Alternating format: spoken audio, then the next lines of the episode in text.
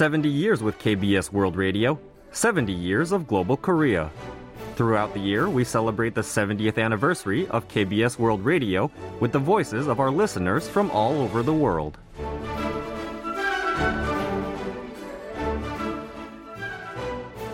Chào các bạn, mình tên là Trần Văn Thắng. Mình là một giáo viên tiếng Anh cũng là một giáo viên tiếng Việt đang sinh sống và làm việc tại Thái Bình của Việt Nam. Hi, my name is Tran Van Thang. I live in Binh in Vietnam and I teach English and Vietnamese. I started listening to KBS World Radio in 2012. KBS World Radio has been introducing me to Korea's economy, culture, society, and more, broadening my understanding of the country. Just as I started to think about visiting Korea, I came across an opportunity to go in 2018. During my week long stay in Korea, I went to various museums and cultural heritage sites. I was deeply impressed by how Korea takes care and respects its cultural assets. Congratulations, KBS World Radio, on your 70th anniversary. về cái cách mà Hàn Quốc đang lưu giữ bảo tồn những cái giá trị đó và cuối cùng xin chúc mừng kỷ niệm 70 năm phát sóng đài KBS Radio 70 years with KBS World Radio, 70 years of global Korea. KBS World Radio brings Korea to you wherever you are.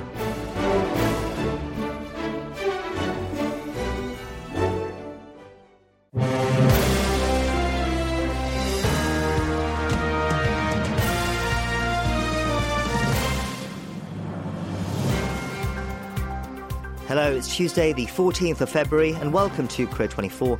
I'm your host, Kwon Jang-woo. South Korea, the US, and Japan have reaffirmed their commitment to the denuclearization of the Korean Peninsula and enhanced cooperation to counter threats by North Korea. We'll have more in news briefing shortly. The earthquake in Turkey and Syria last week has become one of the deadliest disasters seen this century. We talked to an expert to examine how it became so deadly for our in depth today. And coming up for Touch Base in Seoul, we speak to a celebrated Korean pianist who is set to join the faculty of a prestigious conservatory in the US. Let's begin Korea 24.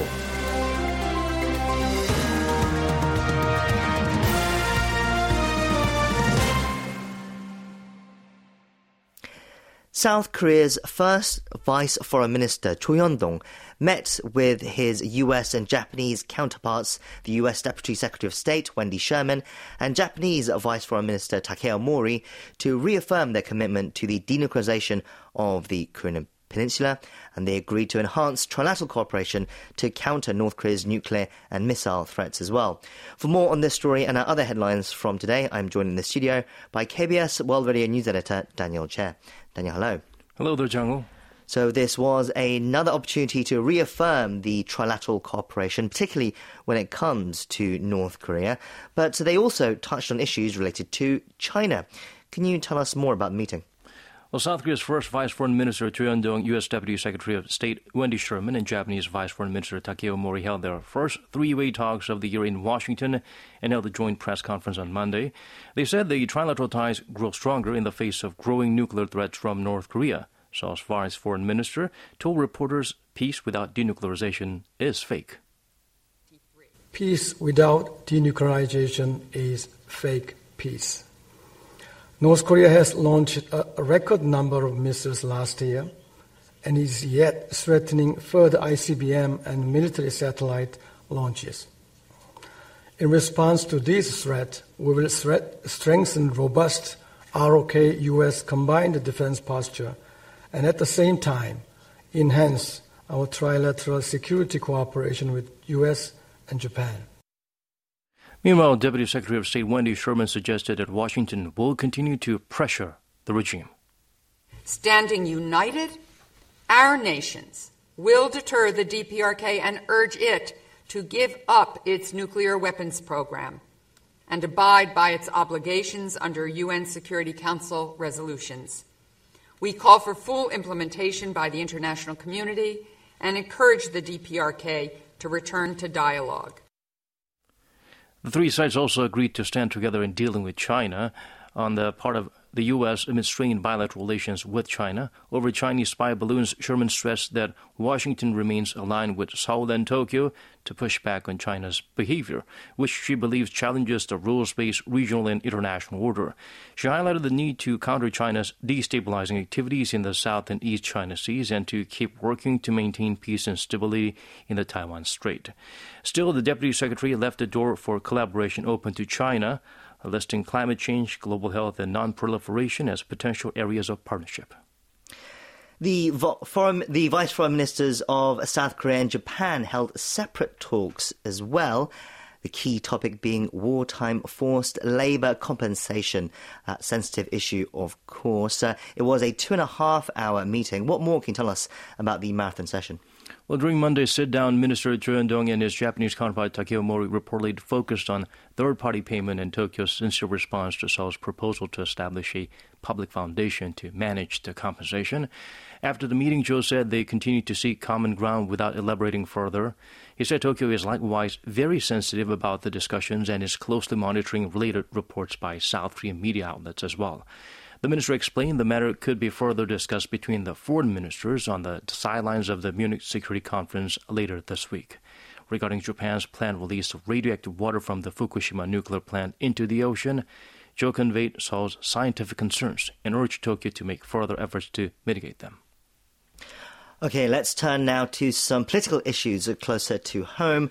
The floor leader of the ruling People Power Party said parliamentary democracy has begun to rapidly collapse since the main opposition Democratic Party secured an overwhelming majority in the last general election.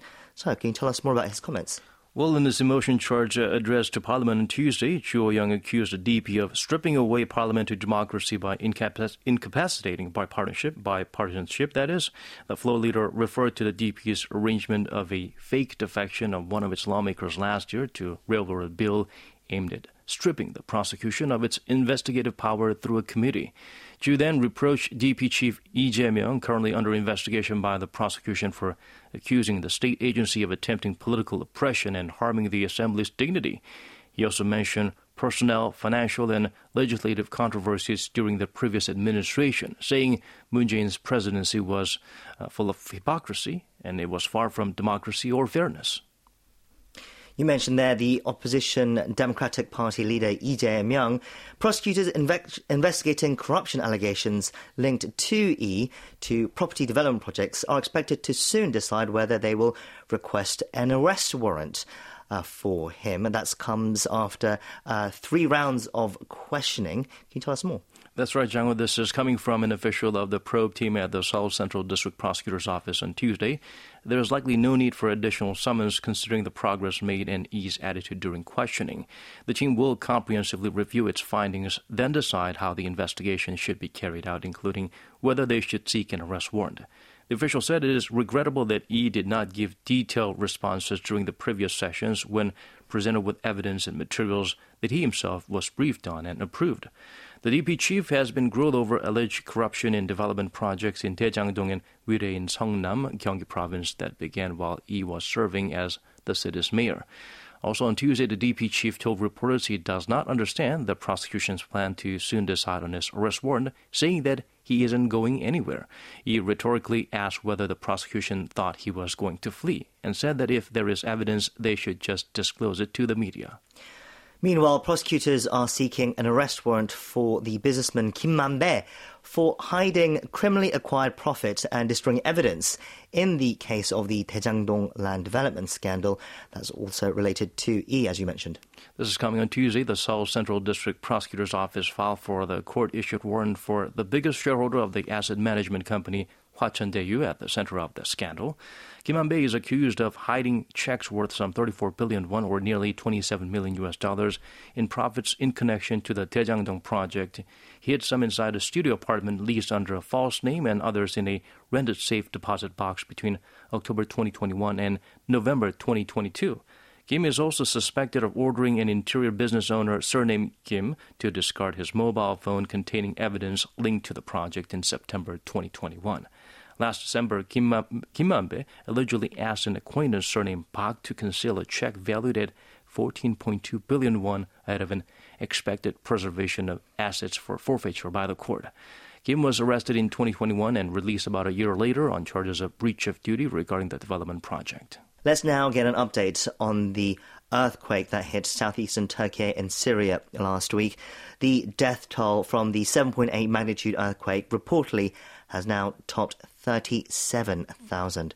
Can you give us the latest? Well, according to the Turkish Disaster and Emergency Management Authority, on Monday, more than 31,600 people have died following last Monday's quake and aftershocks. At least 5,700 deaths in Syria. The combined death toll reportedly exceeded 37,000. This is larger than 31,000 recorded in the 2003 earthquake in Iran making the latest quake the, wor- the world's sixth deadliest natural disaster of the 21st century. Various foreign media reported the rescue phase is coming to a close.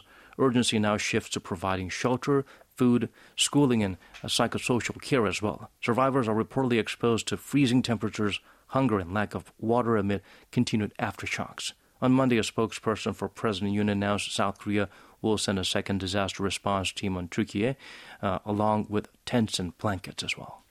Meanwhile, the National Assembly has adopted a resolution that honours the victims of the massive earthquake in Turkey and Syria and calls for Seoul's prompt assistance in the ongoing recovery and humanitarian efforts. Can you give us more details? Well, the resolution, which expressed condolences to the citizens of the two countries, was supported by 228 out of 229 lawmakers. One abstained.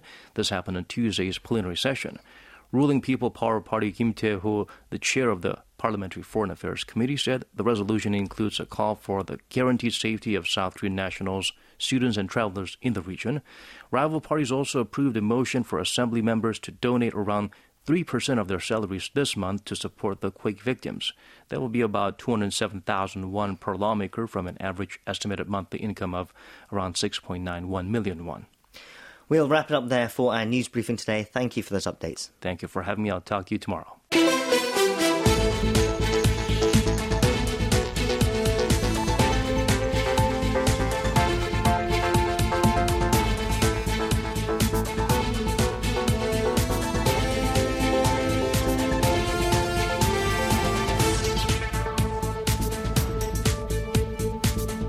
It's been over a week since a massive earthquake struck Turkey and Syria, and the aftermath has shocked the two countries and the world. Rescue teams and aid has arrived from around the world, but, earth, but the earthquake has already become one of the deadliest disasters of the century. Ilan Kelman, Professor of Disasters and Health at the University College London, joins us on the line now for our in depth news analysis to discuss the recent earthquake and what can be done to prevent further disasters like this. Professor, hello, and thank you for joining us today. Hello, thank you for the opportunity. So, first off, can you give us a bit more perspective about this earthquake? How big an earthquake with a magnitude of 7.8 is that? Could you put that number into perspective for us? Yes, this is big.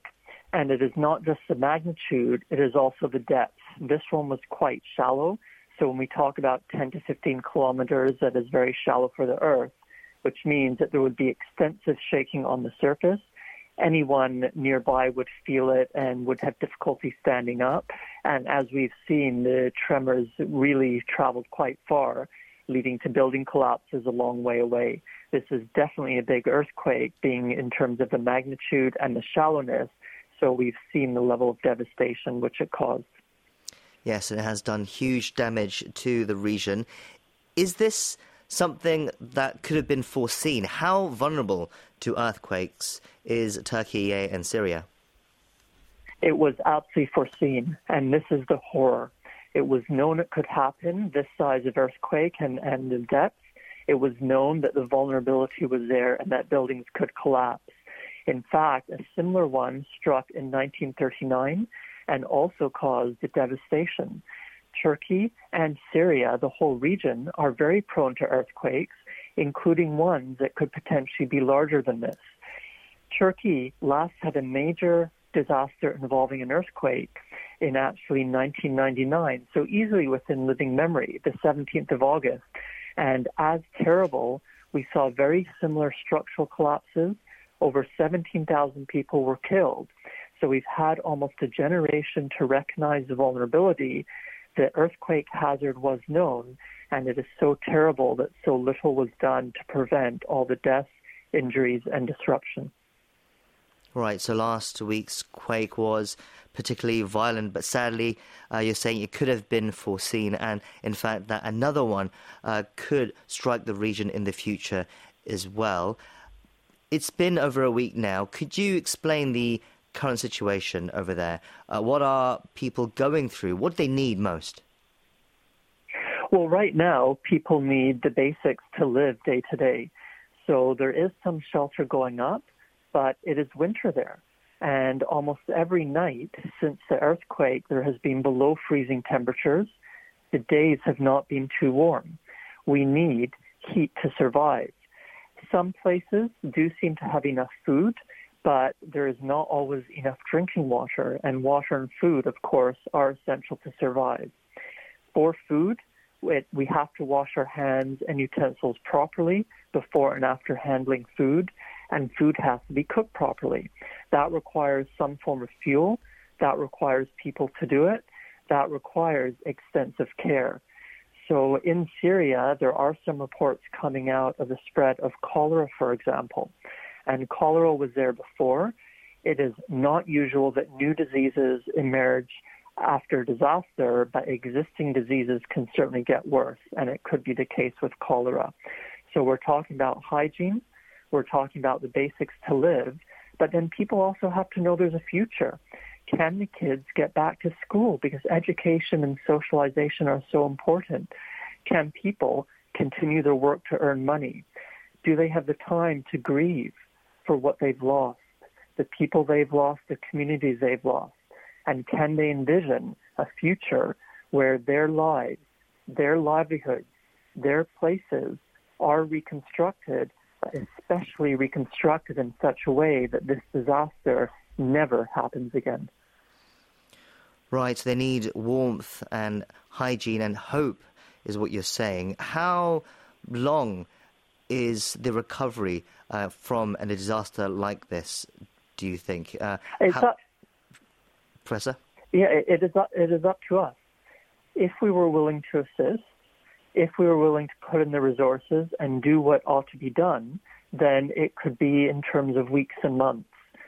Sadly, we see that does not happen. So attention goes away from it. There may be other disasters. This is an area of major conflict, and it is very hard to reconstruct in the long term while a major conflict is going on. Mm. So we absolutely have to have conflict resolution.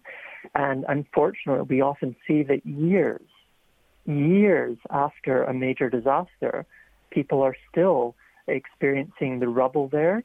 They've still not cleaned up properly, and they are still dealing with the aftermath.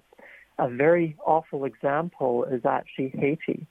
And the 12th January 2010 earthquake, people are still recovering and reconstructing from that, not helped by the 2021 earthquake. And that's a question of just poor government, corruption, violence and conflict, and a world that does not have the interest in supporting people who need it and providing the resources are absolutely essential. You talked about conflict resolution. That is a major factor that has affected the complexity of the situation in Turkey and Syria, right? Yes. So I've done a lot of work on disaster diplomacy, trying to determine if and how disasters lead to peace and cooperation. And the rather sad and frustrating conclusion is that even a disaster of this size does not support peace in the long term. This region is especially complicated. For the past generation, Turkey has had effectively a dictator leading the country who has perpetuated violence against its citizens. Syria has been in open warfare since 2011. Throughout the region, in Syria, Turkey, and Iraq, Kurds have been looking for a homeland have been fighting for it and have been oppressed because of it. We also have the wider Middle East situation, the difficulties between Syria and Turkey, between Syria and Lebanon, between Syria and Israel. So we have all these layers of conflict, and really we ought to have been doing so much more beforehand, but even now, to try to get peace and much more democracy to the region, which inevitably would help with any recovery and reconstruction, especially preventing another disaster from occurring. Mm. How much do you think that situation contributed to making this one of the deadliest disasters of the century? It was absolutely one contribution. We know that fundamentally, earthquakes do not kill people. Collapsing infrastructure does. We know how to build infrastructure that does not collapse even in earthquakes like this, and some places are very good at it, like Japan and Seattle, but other places do not, like Haiti, and as we've seen, Turkey and Syria. When people are struggling day to day, when they are afraid of violence just walking down the street, when there is a long term war that prevents supplies coming in, then it is actually understandable why corruption, bribery, incompetence, and poor governing of building codes and regulations may occur. We know that in both Syria and Turkey, this is a long term problem anyway, and it was absolutely identified after the 1999 Turkey earthquake. In a conflict zone, when people are afraid of the authorities, it does not help and it does contribute directly to the poor infrastructure, to the people's vulnerability, and to their lack of ability to challenge authority, to take control of their own lives, and to ensure that they do not die in a perfectly typical and expected natural event like an earthquake. You said this is a long term problem that the region uh, has been preparing and dealing with. Uh, what efforts can be made uh, to further help this along, to m- prevent these kind of disasters in the future as well? We have to apply the science and engineering knowledge. Again, solve the conflict. The world has not been helping in that regard, and the situation is very difficult due to, for example, Russia's support of Syria and Russia's invasion of Ukraine almost a year ago. So it is difficult. Even within the conflict zone, a lot more could be done, at least in Turkey, to try and reach peace and support in the region, to ensure that bribery and corruption are reduced, to try to bring more democracy to the place, and to really be open and honest and transparent about the fact that people are scared of authorities. There is conflict going on, and yet reconstruction can and should apply the science and the engineering. Fundamentally, what the world has to say is there is no such thing as a natural disaster. They are disasters, but they are not natural. And if we support each other, if we work with the different levels of government, particularly in Turkey, if we understand that the people just want to live their lives in peace and with opportunity, then we can start reconstruction today in such a way that the next earthquake will not collapse buildings and that many other hazards of the region are dealt with without a disaster occurring. How effective have those safeguards uh, you've mentioned been uh, in other countries? You mentioned uh, Japan and the US earlier. So, Seattle and California have had many earthquakes over the past 20 and 30 years, which have been fairly large, but have not caused a lot of infrastructure collapse. There was a big one in February 2001 in Seattle, and no one was killed in collapsing buildings. The reason is that Seattle had spent about 50 years, five decades, retrofitting their infrastructure and building according to a code for a massive earthquake. Same with Japan.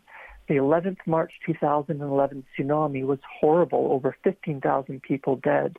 But the earthquake, which was one of the top five ever recorded around the world, that earthquake did not seem to kill many people.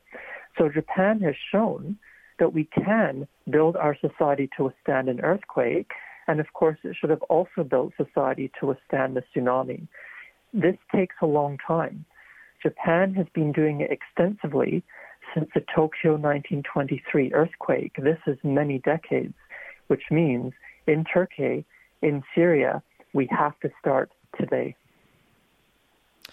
Well, in the meantime, our thoughts continue to be with the Turkish and Syrian people as we all continue to try and come to terms with this uh, terrible tragedy. We'll leave it there. Professor, we've been speaking to Professor Ilan Kelman at University College London. Thank you once again for your time today. Thank you.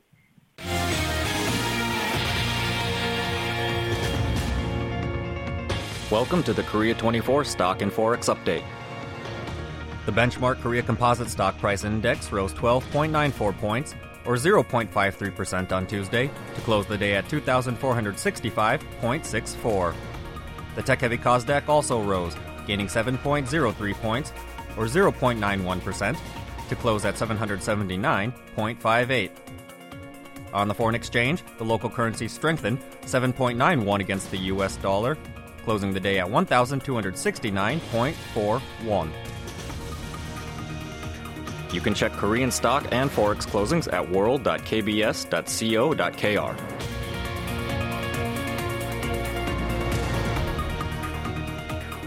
It's time now for Korea Trending, our daily segment where we take a look at some of the other news headlines that have been trending online today. And for that, we have joining us in the studio now, Diane, you to bring us those stories. Diane, hello, it's good to see you. Hello, Jang-woo, it's good to see you too. Okay, so what do you have for us today? First, we'll find out which city is planning to implement a bus system that's free for all from January 2025. Then we'll go over the shocking story of a reckless bus driver who scared passengers by using his phone while driving. And we'll close today's Korea Trending segment with the heartwarming story of a bulk of cash being returned to its owner. Okay, let's dive right in. Can you kick us off with that first story? So Se- Sejong City, which is a special self-governing city and the de facto administrative capital of South Korea, will implement a scheme providing free public bus services for all citizens from January 2025. It's the first metropolitan government in the country to offer all of its citizens free public transportation. The move comes after the cities of Daegu and Daejeon started to provide free bus rides to citizens aged 75 and older this year. The city announced on Monday that it will revise the ordinance in the second half of this year following the establishment of a basic plan and the reorganization of public transportation routes, which are expected to be completed by June.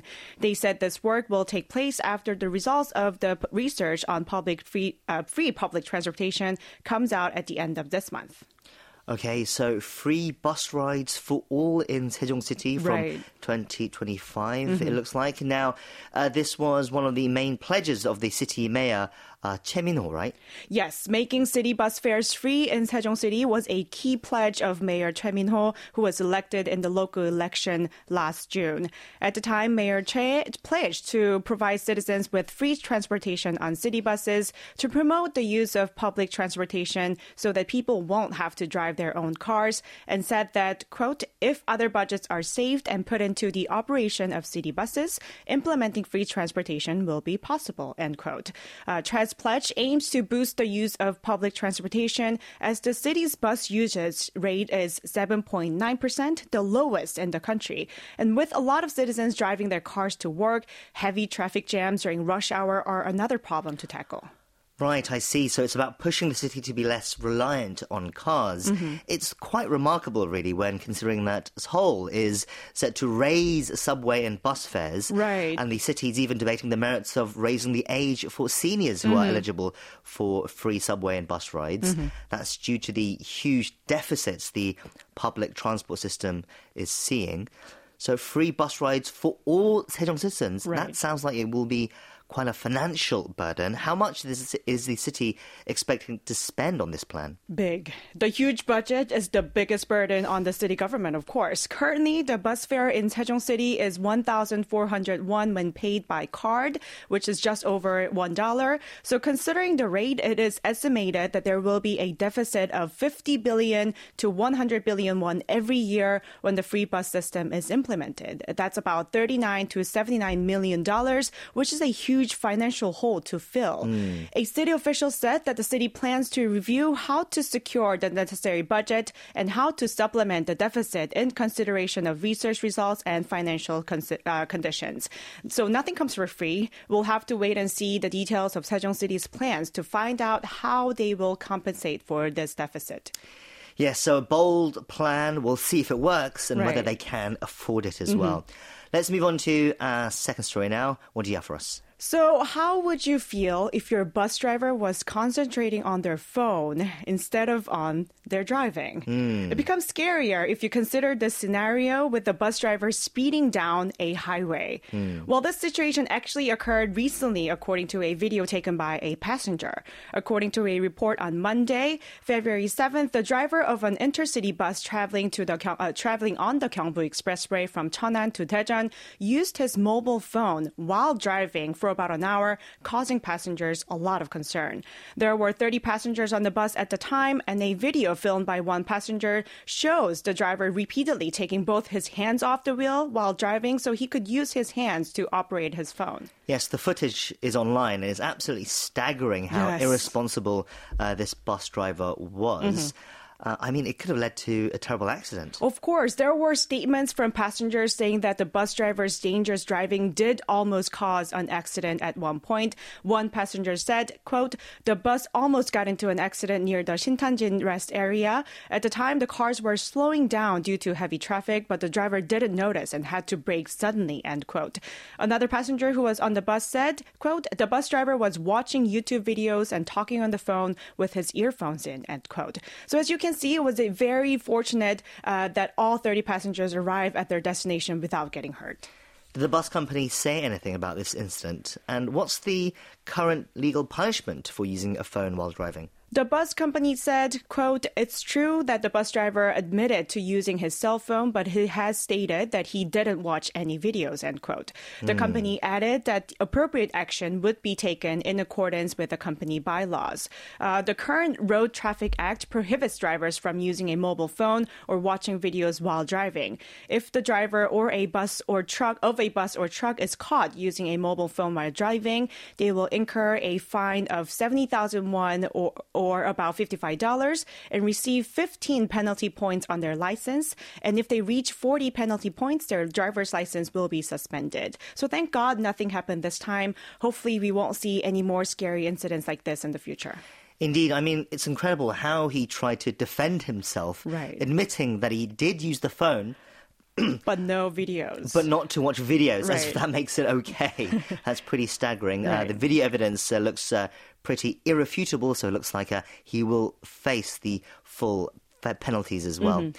Let's continue on to our final story now. Diane, what else has been trending today? Well, it's not every day that you find large bundles of cash under the kitchen sink. Uh, but one employee of a moving company in Ulsan found 24 million won in cash, which is about $19,000, under the sink while he was packing boxes for his customer. And on Monday, the National Police Agency took to social media to tell the story of the police finding the owner of these bundles of money. Okay, so they did find the owner of the money then. Mm-hmm. How were they able to do that? So the bundles of money were discovered when a tenant was moving out of the house. A moving company employee found these bundles of cash under the sink and handed them to the person who was moving out, asking why they hadn't packed them. But as the money did not belong to them, it was reported to the police. In the process of trying to track down the owner, the police contacted the landlord only to find out that it was not theirs either. The landlord actually said, quote, amount of the uh, money that large doesn't belong to me, end quote. so the police had to comb through all the tenants who had lived in that house through the real estate agent and found out that four households had lived there in the past 10 years. Okay, so who was the owner of the cash then? Uh, it was the second tenant who is now in her 60s. She said that due to the nature of her work, she often received her salary and bonuses in cash, but didn't have time to go to the bank. So she tied bundles of 50,000 won bills using currency straps with the amount written on them and kept them under the sink or in a closet. And that was exactly how the money was found. 50,000 won bills kept in bundles of 100, all stored together under the sink. So Afterward, the owner of the cash paid 5 to 20% as compensation to the moving company employee and the tenant who found the money and reported the money uh, in accordance with the Lost Articles Act. She expressed her desire to make a donation to the people in need. Well, thankfully, the money doesn't seem to have been involved in anything illicit, which is what yes. I would have thought of at first right. if I'd found bundles of cash under the sink. Yes. But how you could forget about 24 million won. That's also true. Yes, well, at least uh, it was found and returned to the rightful owner in the end. Mm-hmm. Okay, we'll wrap it up there for today's Korea Trending. Thank you for those stories, Diane, and we'll see you next time. See you next time.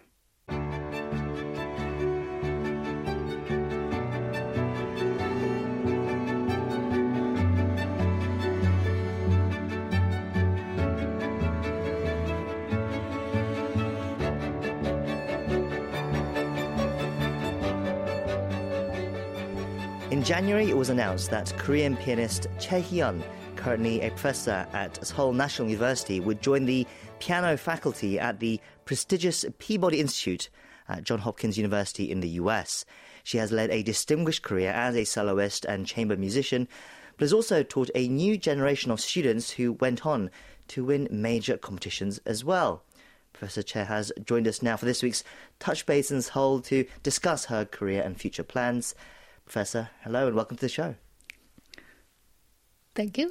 it's great to have you on the show today. First off, congratulations on joining uh, the Peabody Institute. Uh, it must be exciting. Yeah, exciting and um, scary too. well, yeah. What, what did I do? well, I mean, tell us what's the process been like for you to be considered, and then yeah. for you to get it. Uh, how has that? How have you felt about mm. all that mm. process? Actually, the process was quite sudden and quite quick, and I had to think uh, a lot of things in a very short span of time. Mm. And uh, when it was finally finalized, when I made the decision, they made a decision, I made a decision, and it mm. met. So what? What did I do? what happened? And then, so what's the consequences? What what's going to follow next? yeah, it was it was quite um, exciting period at the end of, of uh, last year, and um, yeah, very interesting time. Well, it sounds like it's going to be quite the honour, but also uh, quite a change. Uh, but it is the culmination of a very long and successful career that you've had. Can you take us back to the beginnings uh, yeah. of uh, mm. of your mm. career for our listeners? I understand that you began mm. piano and music at a very young age. Uh, yes. Uh, in fact, your debut concert, mm-hmm. I believe, came at the young age of six with the Incheon Philharmonic Orchestra. Yes, I was six. I was um, first grade of elementary, and I was a small kid. There's also a big kid now. Um, so small that I couldn't reach the pedal of the piano right, when I was yes. uh, giving this debut concert. And of course, I was very lucky girl to have debut with uh, orchestra. Um, my family lived right next to a private piano studio. Mm. Uh, that's where it began. Uh, I was three years old, and uh, there are lots of older kids, elementary kids who came after school to to to um, learn piano. Mm. I waited for them whole day, and when they come, then we played together games, and I played also piano, imitating them playing, and that's how it started. And the teacher then eventually noticed that I could do some thing on the piano, and she decided to teach me and asked my mom for permission so, so that's how it began. My long relationship with piano. Right. So quite humble, but also fortuitous uh, beginnings. Mm. When did you know that you would continue pursuing ah. it? Uh, when did you know that mm. it would become your life career? Oh, I think from the beginning, but that was just a dream. Right. I was too little to think about career. It, I had no second thoughts. It was just joy. I loved it. It was fun. Uh, eh, but but things were happening like competitions and, and winning prizes and so on. And then the time came uh, when I was in Germany. I was 19, the second year. Uh, after winning certain competition, after giving this winners concert, then it began doubting, questioning myself about music, career, life, vocation. Mm. And I started looking around and looking for other subjects to study, mm. like literature, theology, philosophy, history, and things. And then it lasted quite long mm. until I was crushed with uh, some physical trouble mm. that troubled me playing okay. piano. And ironically, then I realized that this was my, this is going to be my vocation. Can yeah. you tell us a little bit about uh, the physical uh, trouble The- that you had, trouble, yes. if, if you don't mind? It, it's kind of quite well known pianist disease Right. with uh, shoulder Mm. and things. And my hands were almost like paralyzed, and Mm.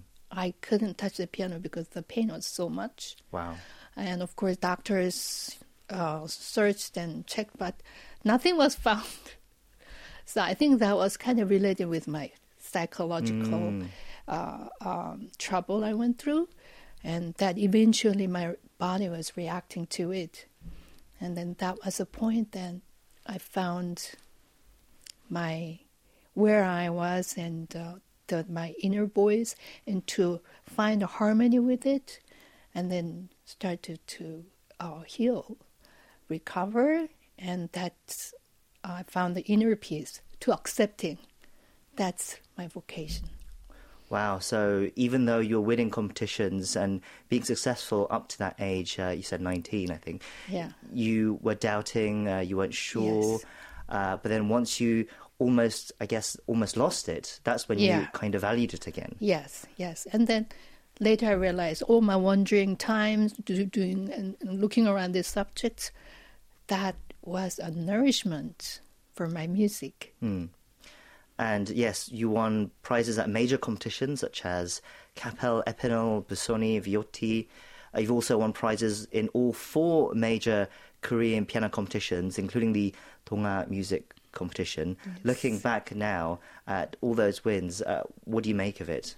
Um, I was uh, from a family of modest means, and uh, learning piano was a luxury for me. And giving a concert back then was just simply out of my reach. And I knew that my mother was silently wishing that I would quit piano. So I knew then this competition was the only way that I could prove myself Mm. worthy enough to study further.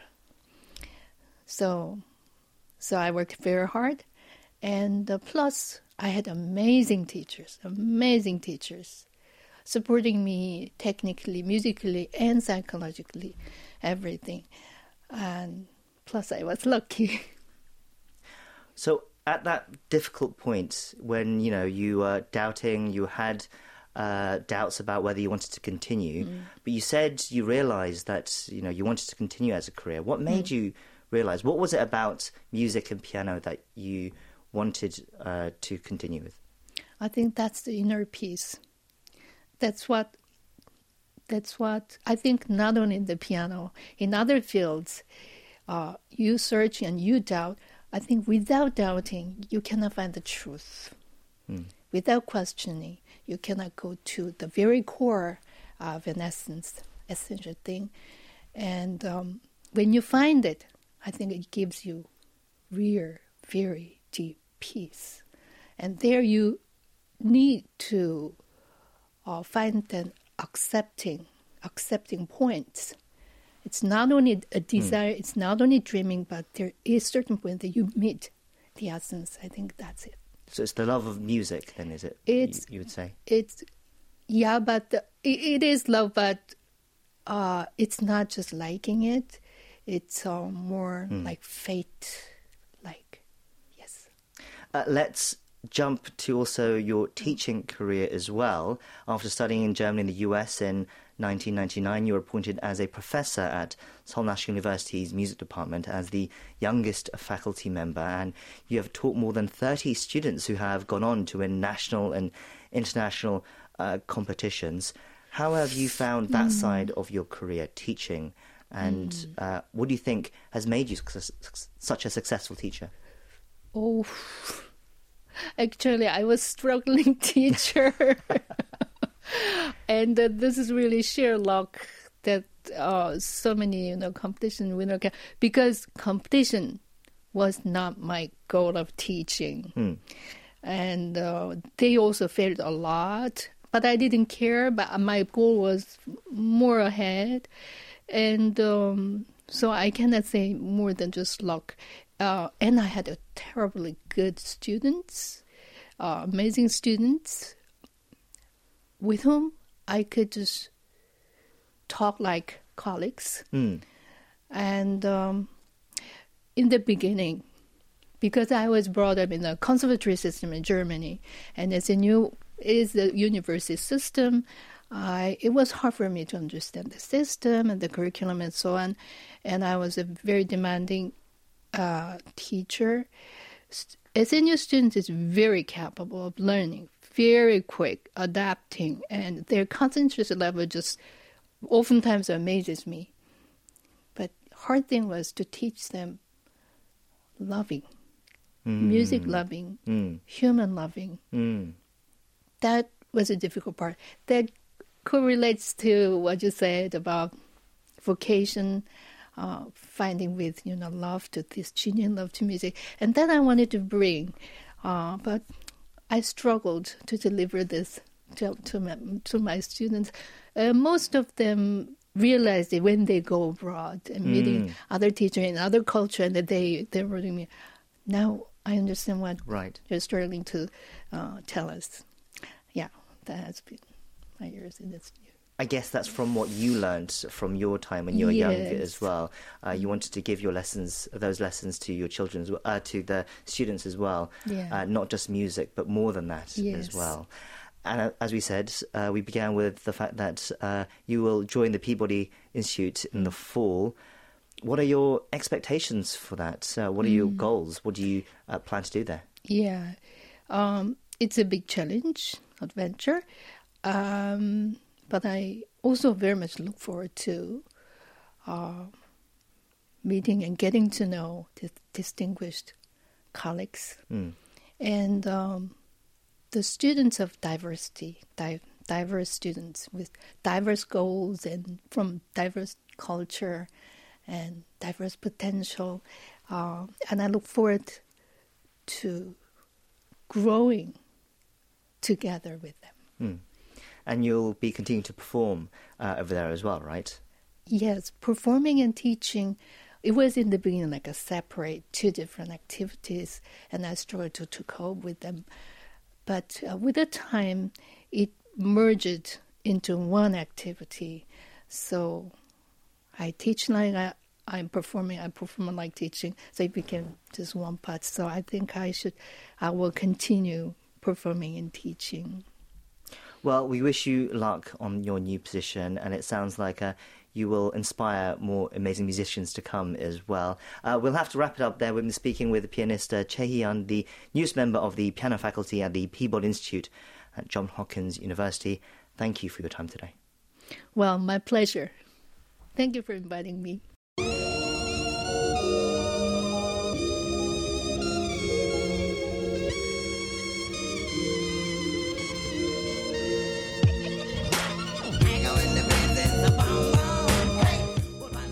Hello, this is Tiger JK of Drunken Tiger. You're now listening to Korea 24. It's time for us to finish up now with our closing segment, Morning Edition Preview, where we take a look at some interesting features or reports coming out in tomorrow's newspapers, namely the Korea Times and the Korea Herald. And once again, for that today, we have Emma Sparks filling in for Richard. Emma, hello, it's good to see you again. Hey, good to see you again. Okay, so what have you brought for us today? Uh, today I'm going to introduce a story from Kim So-hyun of the Korea Herald, in which she discusses the near celebrity status of Korea's star lecturers. So these televised lectures are nothing new. Mm. Korea's had them since the 1960s, but apparently the internet has enabled these teachers to amass huge followings and fortunes. Mm.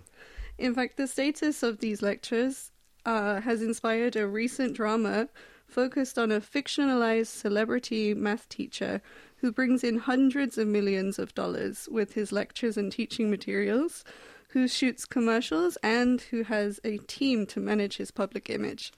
So, yes, who would have thought a celebrity math teacher of all things? right. So, how close is this then to the reality of these famous teachers?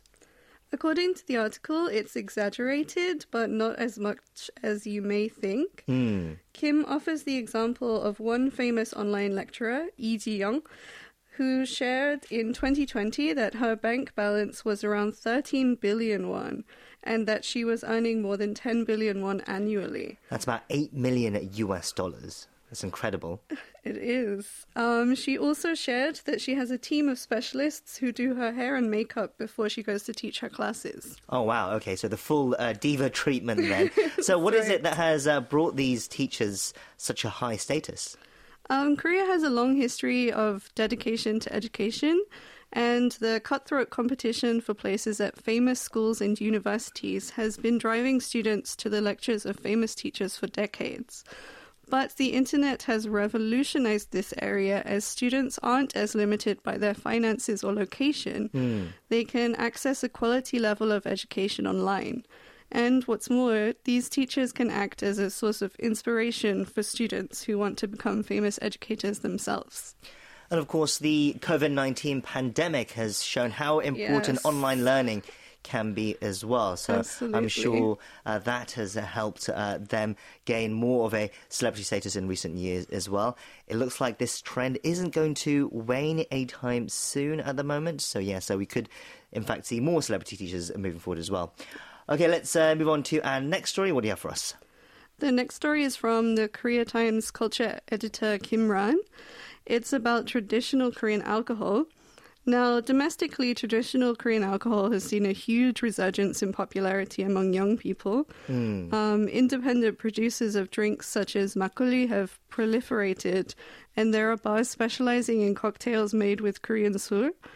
However, not much of this cultural knowledge has spread beyond Korea. Well, this is now changed according to the article. The Korean government has created a book in English opening up the world of Korean alcohol to foreigners. Titled Hidden Charms of Korea, Sul, the book draws from feature articles, interviews, and expert knowledge introduced on the foreign language government portal korea.net. Right, so sul is the Korean word for alcohol, and it is a word that is more and more being used when we talk about uh, Korean alcohol, uh, Yes. like perhaps uh, sake uh, when they talk about Japanese Oh, yes. alcohol. So, what kind of information can readers glean from this uh, new book then? Uh, according to the article, the book is divided into three parts Soothing the Soul, Fusion of Traditional and Hip, and Loved by Koreans and the World. So, the first section introduces a lot about traditional Korean alcohols such as makgeolli, which is fairly well known abroad, and it expands into much more obscure drinks such as munbeju, which is a drink that's made with grain but has the scent of pears. Um, it also focuses on masters of Korean alcohol that are trying to keep alive some of the more dying traditions. Sure, sure, yeah. Um, next, fusion of traditional and hip covers more modern interpretations of Korean alcohol, covering innovative premium liqueurs and Korea's craft beer scene. And finally, loved by Koreans in the world, Sul experts introduce how traditional Korean alcohol can be enjoyed, and they answer questions about Korean drinking culture. Yes, unfortunately, South Korean alcohol ha- perhaps has not had the best reputation uh, in past not. years, uh, especially with that everyday green bottle of soju is what people mostly associate with Korean alcohol. But there is a whole world of amazing traditional Korean alcohols out there, so I guess it is time that more people around the world do discover it as well. Yes. Where can people interested in this book find it? Uh, the Korean Culture and Information Service plans to offer the book at Korean cultural centers and diplomatic offices abroad, um, at foreign embassies and cultural centers here. But anyone not able to reach those locations will be able to find it on korea.net. And also, there's more information in tomorrow's Korea Times. That's where we'll leave it for Morning Edition Preview. Thank you for bringing us those stories, Emma, and we'll see you next time. And that's where we're going to wrap it up for today as well. Join us again tomorrow as we continue to bring you the latest news, views, and reviews from Korea. Signing off, I've been your host, Kwon Jang and thank you as always for listening. Goodbye.